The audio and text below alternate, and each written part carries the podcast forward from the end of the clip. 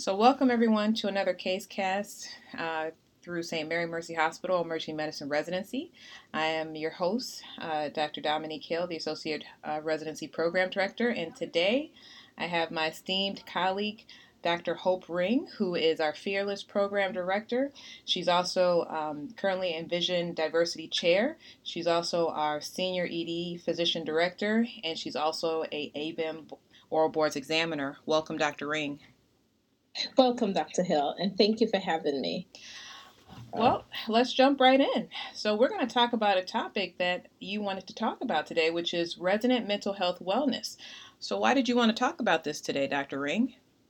Well, May is Mental Health Awareness Month, and uh, physicians are notoriously don't discuss this topic. And residents themselves, even less, would want to discuss this topic. Therefore, I really wanted to highlight mental health for physicians and also for residents.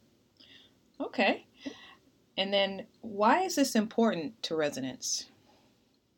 Um, just look, take take a step back and look at the statistics. Uh, um, between 1999 and 2018, there was a 35% increase in suicide rate among the general population.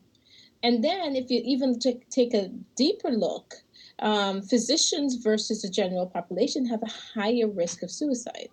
There is females have a two plus higher risk than the general population, and males have a 1.4 times higher risk than the general population. Those are pretty staggering numbers, and we can't ignore the fact that our colleagues or trainees are at risk.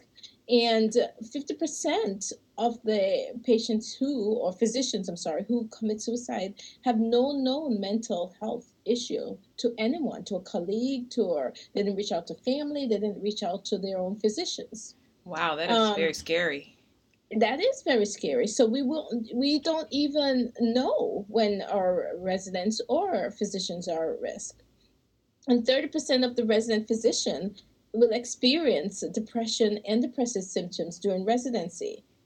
And a little known fact that I did not know this till I was researching more that this that suicide is the second most common death for residents. So we really need to put the highlight on this, talk about it, you know just you know reach out to each other about this topic and not just have it hidden as some like secret. Wow. Those are very uh, very staggering and shocking statistics that you just laid out which highlights why this is such an important topic. What is it that we can do um, in terms of solutions? One of the easiest thing we can do is one discuss it openly. You know highlight mental health awareness month. We can also reach out to the residents you know making sure not just the hi bye how are you kind of thing but really the detailed question how are you doing? How was this rotation? How are you handling this difficult case? When you know they've had a difficult case whether it's a pediatric case which we know are really hard but reach out see you know was this hard for you was you know when in in Michigan we're from Michigan as you guys may or may not know but it really becomes hard in Mich in the winter time. Reach out to the residents in winter say you know how are you doing with everything else? Um, how are the rotations going? How is family life going? Um, make sure they know that you're open to have those discussions have a plan um, within the you know within the hospital. What will you do or who can they reach out to um, if it's not you? Um, make sure they have mentors um, that they can reach out whether it's a resident mentor an attendant mentor be the person who talks about it as a leader or encourage people to discuss it. Set a good example um, set good lifestyle example how to deal with stress in in a productive way whether it's exercise whether it's meditation um, whether it's thinking about the positive thoughts. But be that example have those discussions. One of the things we do sometimes when I meet with the residents in our PD meeting is to have us have the residents go around and talk about what's going well with their life and they and what's not going well. And I've been surprised you know one or one or two times of what is going well and sometimes what's not and and then you can you know tell that yourself so you can have those open um, discussions. Those sound like great ideas. And then also, I agree, um, doing more than uh, just kind of asking, but checking, really, really checking in to see how they're doing, what's going on in their lives, and also being watchful, like for other signs, like that they nonverbal cues, like being maybe more withdrawn, would be one thing for sure to keep an eye out for. So those are some fantastic solutions. Uh, and then just remember too is if a resident isn't doing well for whatever reason, there is sometimes something else going on. So if you're getting patient complaints or nurses mm-hmm. complaints, or you see that they were always doing well on their in training exam, then you know, then you need really need to reach out to them instead of just saying, "Oh, you need to improve." Da da da da. You got this complaint. You really need to say, "What's going on in your life?"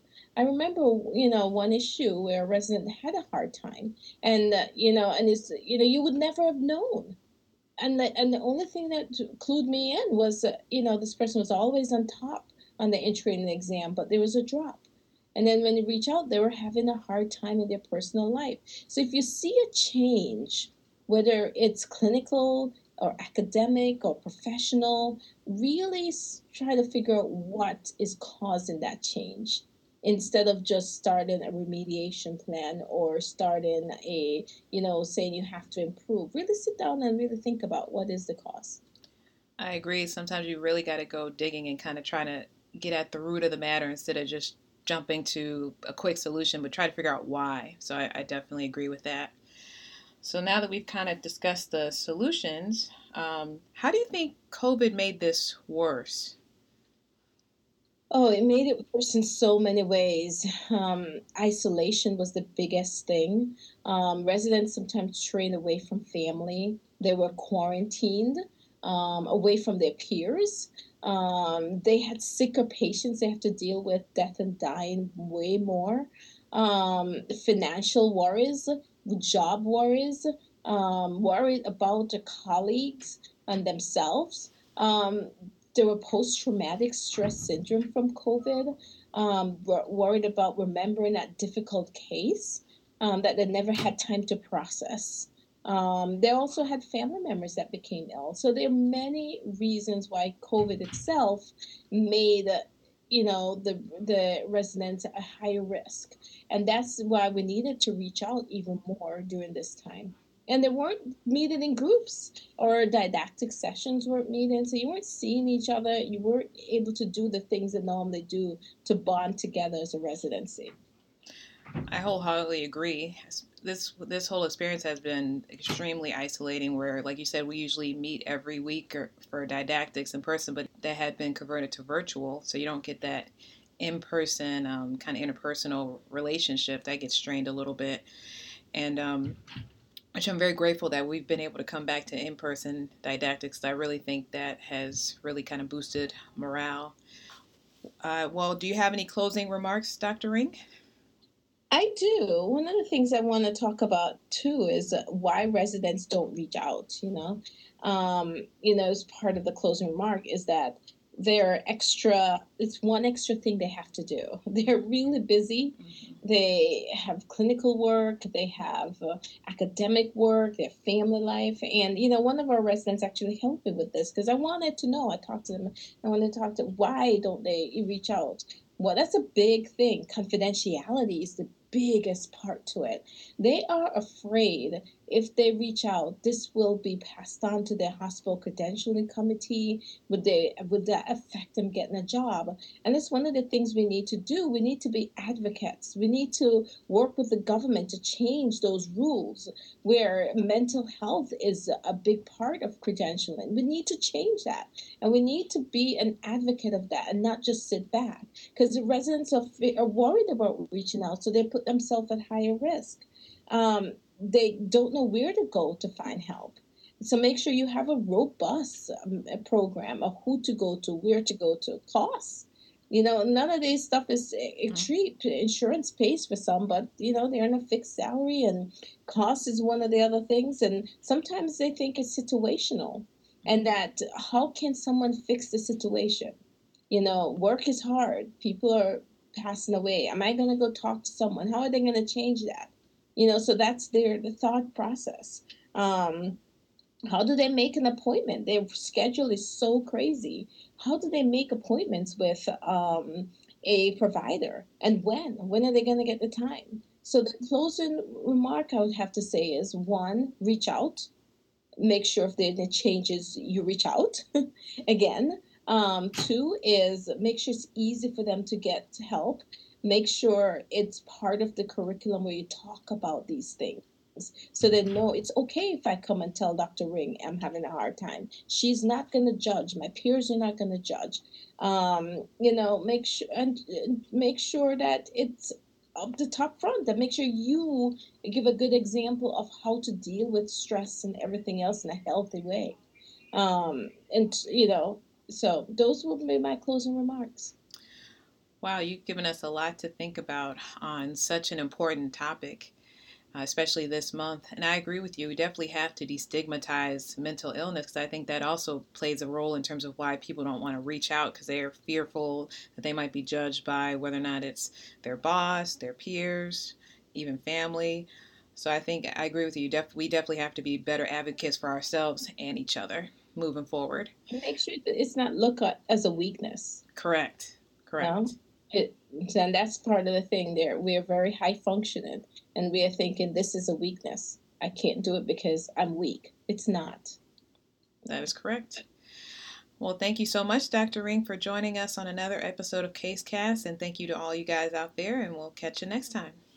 Thank you. Thank you, Dr. Hill. Have a great day. Thank you.